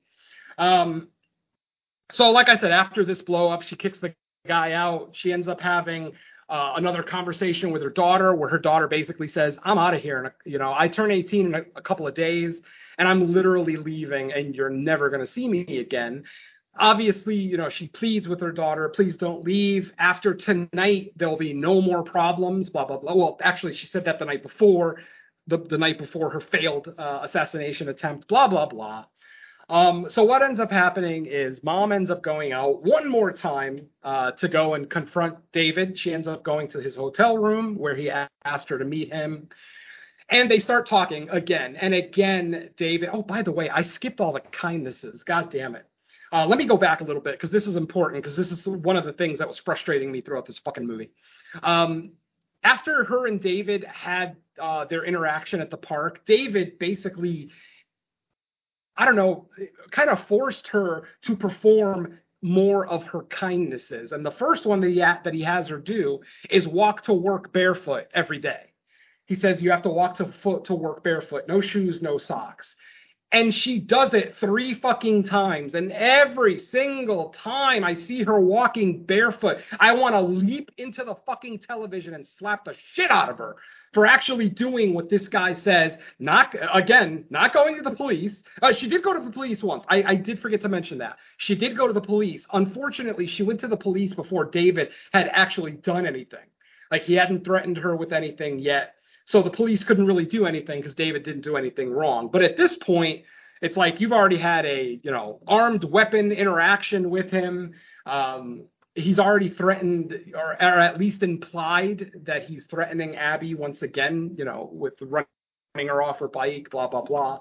Uh, just more shit. Anyway, the next kindness that she has to perform, he says to assume the position in the park all night from midnight to 8 a.m basically assume the position all night. And what the position is is we end up seeing her. Obviously, it sounds it sounds sexual when you hear that. Assume the position. Uh, but what it actually is is she's she's actually kneeling. She's on her knees, leaning forward, and she has both her arms behind her back, but they're outstretched straight out. Almost like she's getting arrested. I don't know if you've ever seen like a perp getting handcuffed while he's kneeling on the ground. This is kind of what it looked like. She's on the ground um, I'm sorry, she wasn't kneeling. She was actually up on her on her uh, on the the balls of her feet. So uh, even more torturous, obviously. And and then nothing happens. Like she just does that for the entire evening, and the next day happens like nothing. It's like what what are the point? I I understand what the point of these kindnesses are, but it's like I, it's, it's just, just, a power play. To, what's that? It's a power play. Absolutely, that's fine. I understand that. But like I said, everything that she's been doing in this movie I'm not gonna I'm not gonna forgive her. I'm not gonna say that it's mental health. Yes, this is a broken woman with a broken mind. I fully understand that and appreciate that. But I am just so pissed off with every decision she makes in this movie, considering that she's of the belief that this man ate her child. I keep saying that. he ate her child.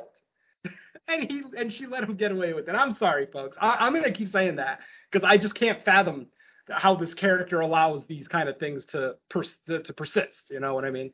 And and I know Mike's going to talk about you know she's broken and everything else, and I appreciate that. I do. I just don't agree with it. I, I'm not. I'm not saying that she's of her right mind by any stretch of the imagination. I agree with Mike that there's something wrong with her, but not to the level of just it, of the the ridiculous decisions that she makes throughout this movie she's so worried about her daughter's safety, yet she's still going to perform these kindnesses for this man, knowing where these kindnesses will lead. Do you want him to eat your 18 year old daughter now? Is that it?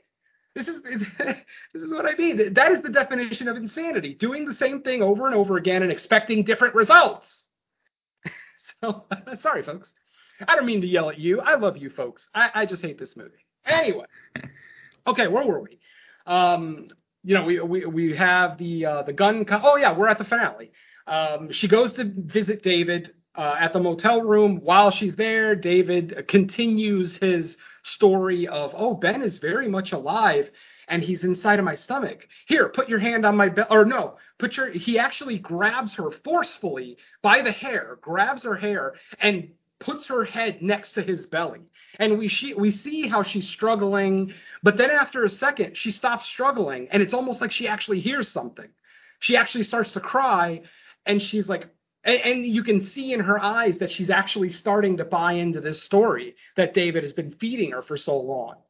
But the swerve. Well, I think she's always uh-huh. bought into it. That's the I think that's part of the point. She's always bought into it. No, because she said multiple times in the movie Ben is dead. She said it. No, so that that's her. That's her trying to like snap back into reality, but she can't quite do it. And I think, I think in a roundabout way, that's what the movie's saying is because of all that went on is she's trying to do her best to lead a normal life, but this this has never escaped her fully and things will Right. trigger it to come back like this why should we because if she was in a you know in a in a normal place mentally obviously she would never believe that kind of bullshit but she can't not believe it that's the problem Yes, yeah, I don't know. The the fact that she said it more than one time in the movie that she believes Ben is dead. He, I mean, she said flat out, "You killed my son."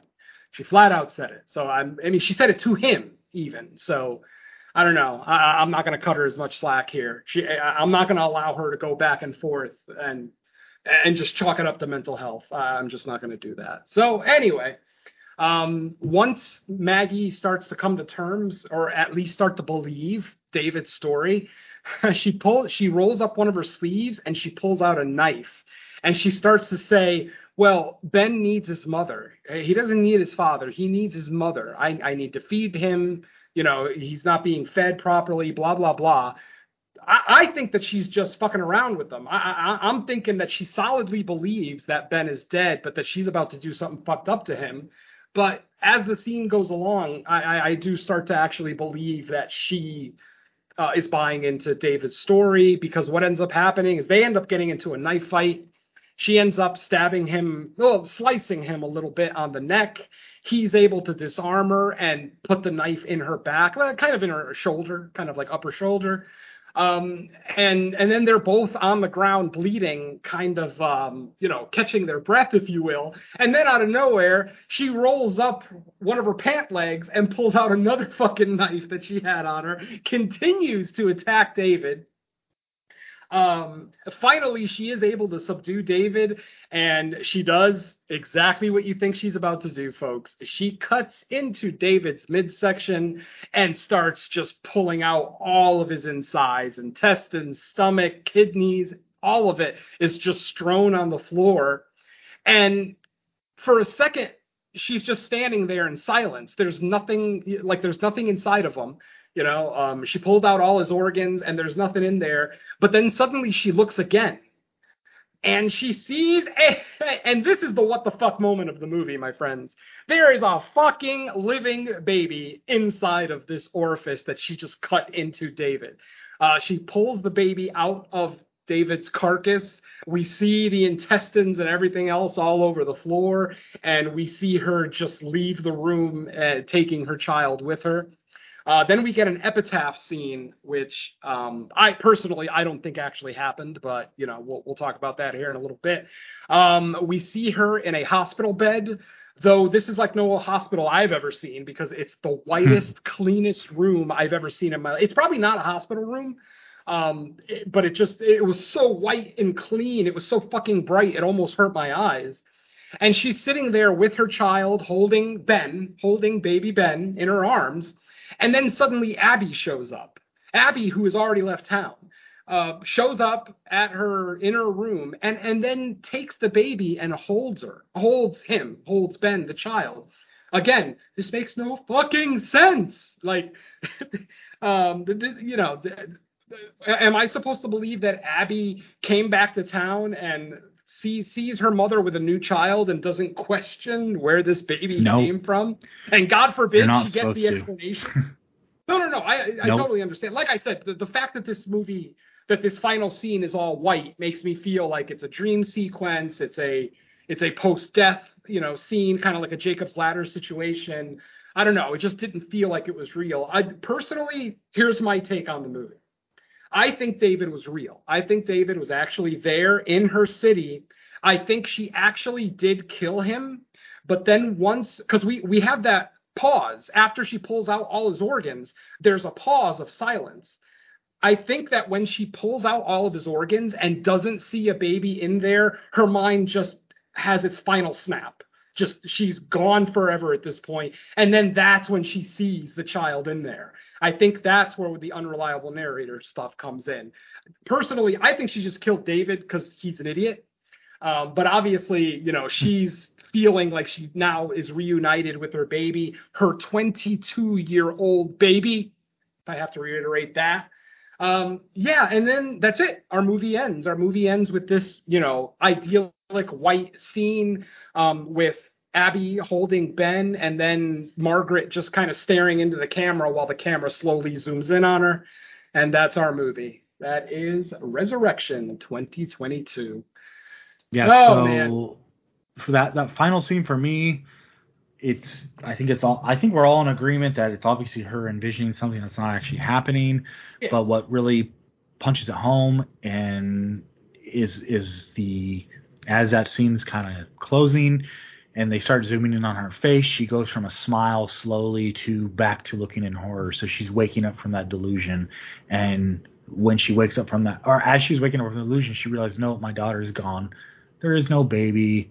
I'm still fucked up in the head and this trauma shit will be living on. Because if if my theory is correct and David was really th- not really there in the modern time, then there's no reason that he can't be reconjured up if something triggers it, right? Because obviously her her reaction to the coworker when he was like trying to say, "Hey, here's the number of like a I don't even know if he said psychiatrist, but I think he was He did. implying, Yeah, he did. you know. Okay, so yeah, and if she's not, you know, it doesn't seem like she's at this time open to that uh, option. Yeah. So it's just going to keep living on. It's it's almost kind of like a Babadook ending where it- her her delusion never went away, but in a the mom just kind of found a way to compartmentalize that darkness. Where this one, she she's not really even com- compartmentalizing it. She's just fucking gonna live on with it because she's not really doing anything to you know she's in so i guess she's in such a dark place that she can't like she just is almost mentally crippled Assuming she's living at all. Like I said, the, the, the fact Yeah, that that I last mean- scene looks so white, it almost made me feel, you know, like it's a heaven, it's a post-death scene. Like maybe, maybe after she killed David, she couldn't come to terms with the fact that the baby wasn't inside of him, and she jumped out the window. I don't know. I, I'm plugging in. see i i would go see uh, to me i would um i would go along with that because the whole white tinge to the scene. To me that part of part of that would indicate like the person's actually dead. The reason why i went the other direction is because if she was dead and she was just envisioning this happy scenario i don't see any reason for her facial expression to go from smiling to like right back to like terror almost I don't know. so to I me that's almost her snapping out of a delusion that everything was good and happy because yeah. i got the baby back from david and all that you know I mean, the other thing I was thinking too is that maybe that was a mental facility. Like maybe mom just finally went off the edge and they committed her. Um, it still doesn't make sense that the baby's there and the daughter's there. But again, you know, I, I'll concede that a broken mind could plug that in there. But it's just a lot of the stuff that she does in this movie, even for someone with a warped mind, it just seems so out there and.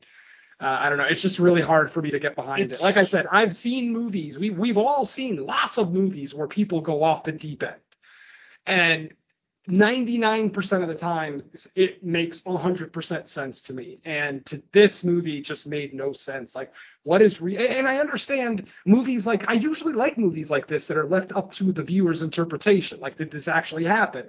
Um, is it all unreliable narrator? You know, blah blah blah. Is it Jacob's ladder? Maybe she's she's been dead the whole time and she's just dreaming this whole thing. I don't know. Um, but with this particular movie, I I disliked the journey so much that I didn't care about the end, and I didn't care about the characters. I didn't care about the culmination of this story, how it ended, how the people in the movie kind of move on from this at the end. Uh, You know, it just I didn't care because it's just how frustrating a watch this movie was. So like I said, I'm chalking this up to another mother and Greta situation where it's just I'm just frustrated beginning to end. Like nothing about this movie made me smile other than the ridiculousness of David's story of I ate our son and he's still alive inside of me. Like that's about the only thing that made me crack a smile in this movie, and it's probably the one thing that shouldn't have made me crack a smile. So, yeah, I, I yeah just, it's I a lot can't to digest on one watch that's for sure so i'll look forward to your uh, second viewing thoughts on the next no more room in hell right Uh, yeah, don't hold your breath. uh, all right, cool. Um, uh, Don, did you have anything you wanted to add before we uh close this one out? Fuck this. Bitch. I mean, okay. I mean, did you have any hate the theories? Episode. any any any theories about what was going on, or I couldn't given it be much asked thought? to care. See, and that's where I am too. I have to care about these characters to come up, you know, with a viable, um, you know, st- explanation of what I just watched. But since I don't give a rat's ass about anyone in this movie, I'm very okay walking away from it and never thinking about it again. And that's unfortunate because again, I feel like the I feel like the daughter really didn't do anything that wrong though. She was just no, no. the eighteen year I said daughter. that earlier. I, I said that earlier that there's no reason for me to dislike the daughter because she doesn't really do anything hateable in the movie. In fact, I agree with everything she does in this movie. Her mother's neurotic, and she doesn't understand why because her mother's not sharing information. So of course she's just going to say, "Oh, mom's having an episode," because she doesn't know what's going on. Maybe if mom would have confided in her sooner, you know, maybe this whole movie would have taken a whole nother path. Hell, maybe they could have killed them as mother and daughter. How cool would that have been? I don't know. It's just, you know, ultimately David did kill Abby's half brother. Abby has a half brother that she didn't know about, and David ate him. So at the very least, there should be some emotion behind that. Assuming forgot- she never told the story, that is. I forgot to bring it up earlier. Um, Mhm. just like an observation, nothing, nothing that's going to further our debate on everything going on. But I just found, I did kind of laugh, um, and I think it was like not meant to be a part to laugh at. But after Rebecca Hall, um, or Margaret Maggie tells the, you know, her relationship story to the coworker, I love the coworker's reaction. It's almost like confusion, like uh, why are you telling? Is this like some type of test or what? Because if this is true, that's messed up. And it, and she's almost like, why the hell are you telling me? And then Rebecca Hall's character almost kind of acknowledges like, oh shit, like maybe I should I should have gone into all that with a freaking subordinate. Yeah, no, you know? I mean, hell, you shouldn't go into a story that long with any human being. Yeah, I mean, and then I care about. give us the short version. Well, Yeah, and then when I was thinking back on it, I was like, that's part of the problem is she's talking to this about Uh, talking to this with her coworker when she should be seeing a psychiatrist. Like, hey Maggie, that's probably one of the issues. Like, This is what I'm talk to a talking about with the decision making in this movie. There are so many different paths that Maggie could have gone down, and I just feel like she picked the wrong path at every fork. Every fork in the road, she took the wrong path. And granted, I know I'm saying this, you know, from the position of a movie viewer watching this in the comfort of his home. As I've already said, I'm not a parent, so I can't really, I, you know, I'd like to think I'd know what I would do, but you know, the, the fact that I am a petty, vindictive person, yeah, somebody fucks with my family, I kill you on sight. And Well, uh, you know, and yeah, I again, and I I, mean- know Mike, she's not of her right mind, blah blah blah. I understand all of this. It- that doesn't change the fact that I did not enjoy this movie. You know, that, that's pretty much Yeah, the, I the mean- tall and the sword. I didn't enjoy this, so that's pretty much it. I, I okay, I, yeah, that's yeah. I mean, I think people know by now after we kind of went through the movie as close as we could based on one watch.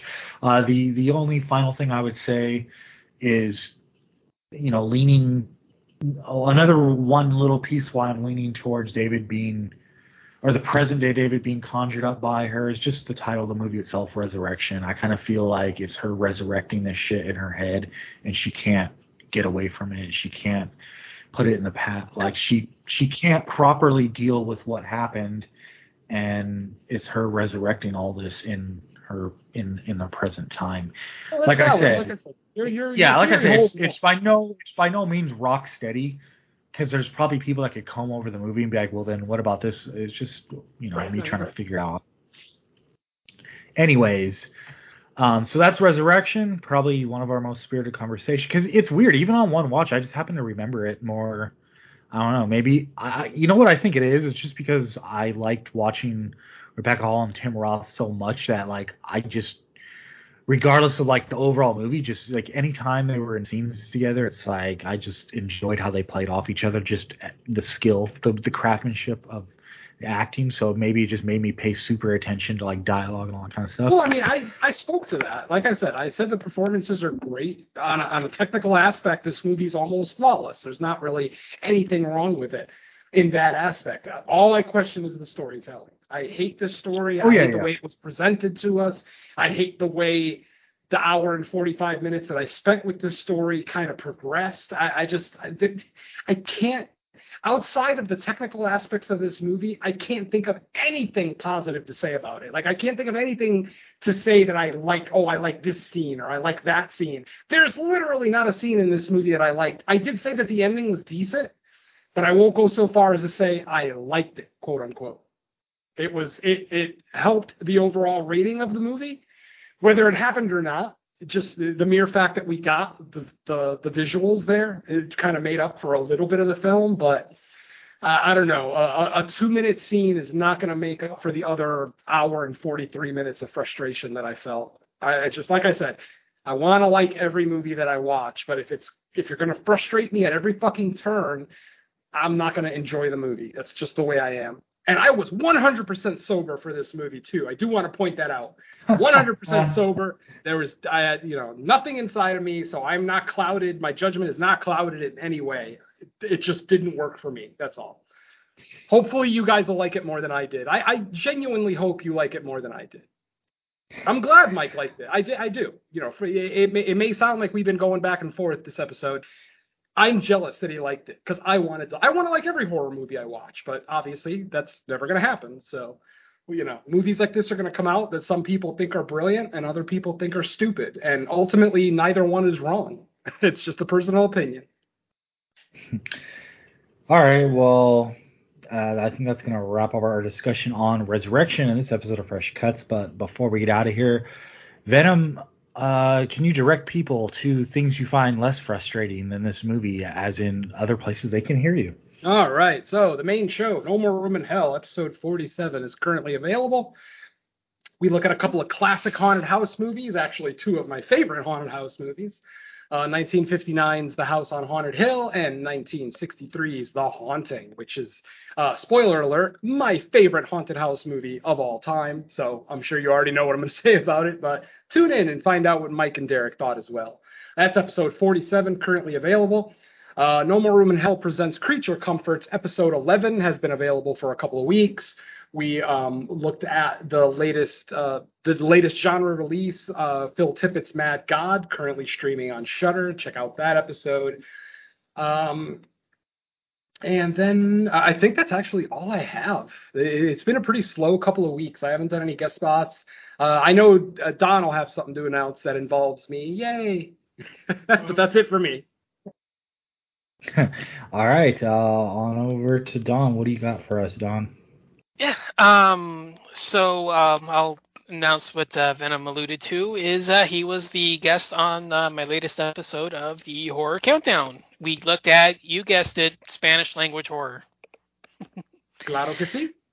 Uh huh. Yeah. Uh, fantastic uh, conversation there. We had a lot of fun. Um, listening back to it, it was actually one of the the few times I actually got caught up in the uh, conversation and actually forgot to edit. Not that there was much editing to be done anyway, but uh, yeah, it was a fun time and uh, just listening back. Uh, it was uh, editing it was a, a blast. So yeah, uh, go ahead and check that one out. You can find it on pretty much all the platforms. Uh, go ahead and uh, give it a listen. And um, I, I do have a little bit more info on uh, my guest spot on the Nightclub podcast. It's going to be a tad bit late, but for Shark Week, we're doing Sharknado. Yeah, um, I really wanted. Cool. So yeah, um, I, I tried to get him in on that one, but uh, I, I was supposed to have recorded it last week, but there was a little bit of uh, issues with some of the the guest hosts. Um, there's three people on the show, so a couple of them had um, issues, so we had to push it back a week. So uh, we're going to be recording that this week. Not sure when it's going to be released because of the delay, and uh, it's my first time working with them, so I don't know their uh, their their production schedule and uh, how fast they get stuff out. But um, I'll definitely keep you informed. And I did a uh, surprise spur of the moment uh, thing with NFW and for Shark Week, of course, Yeah. and uh, joined them for 47 meters down uncaged. So yeah, that was a fun time getting back with them and uh, talking with uh, Nudie, Suzanne, Willis, and the gang. So yeah. Um, been a while because I don't think they did uh, Shark Week last year because of the pandemic, but uh, got back with them together to do that, and uh, I'm supposed to be joining them for. I think they said they were gonna do either Great White or the Requin. I don't remember. Ooh. Yeah, uh, Nudie messaged me actually. Um. Oh, it is the Requin. Nice. Nice. Yeah, um, that was a fun time. Um, I remember that one uh, pretty well from earlier this year. So, yeah, um, he said he was gonna decide between the two last week, and apparently he sent it to me while we were recording the show. So, Yeah, uh, I wasn't really paying attention. So, uh, yeah, we're gonna be doing uh, Requin next on NFW. So, yeah, I guess uh, that's all for me. Yeah, folks, make sure uh, check out that episode of uh, the horror countdown with me and Don. Me and Don have very different top tens. You see how one of us is more of a supporter of the classic Spanish horror, and another one of us is a supporter of the more modern horror, uh, Spanish horror films. So uh, I won't I won't give away who's who, but yeah, check out the episode. You get a, a lot of. It's not like we all have the the same selections. Very different list between us, and I, I thought that was pretty cool. So yeah, check it out. Yeah, um, like I said, um, I think we actually we had two films crossover, and then one was one of your picks was one of my uh, honorable mentions, and I think Yeah. one of mine was your honorable mention. So, yeah, a um, lot of fun, and uh, yeah, one of my uh, favorite episodes that we hit that that we've done. So, Oh. Don't make me cry. Cool. Um, all right. And as far as I go, Venom already mentioned No More Room in Hell. The latest episode is uh, recorded, and I'm happy to say it will be uploaded probably momentarily after this recording is done. I actually had it all set, and uh, it was just a matter of did I have time to post it before or not. So that should be up. If you're listening to this episode, that is, you, sh- you should already have access to number 47. Um, and then I have another episode of Watch This Movie, Mike. That's that should be ready to go probably about halfway through this week. And then what else do I got? Uh, I think that's it. Me and Venom still got something in the works. Mhm. Uh, Venom's Venom's driving that vehicle, but I'm going to be doing it with him. So uh, I'll I'll leave the announcing of it to him when he's ready.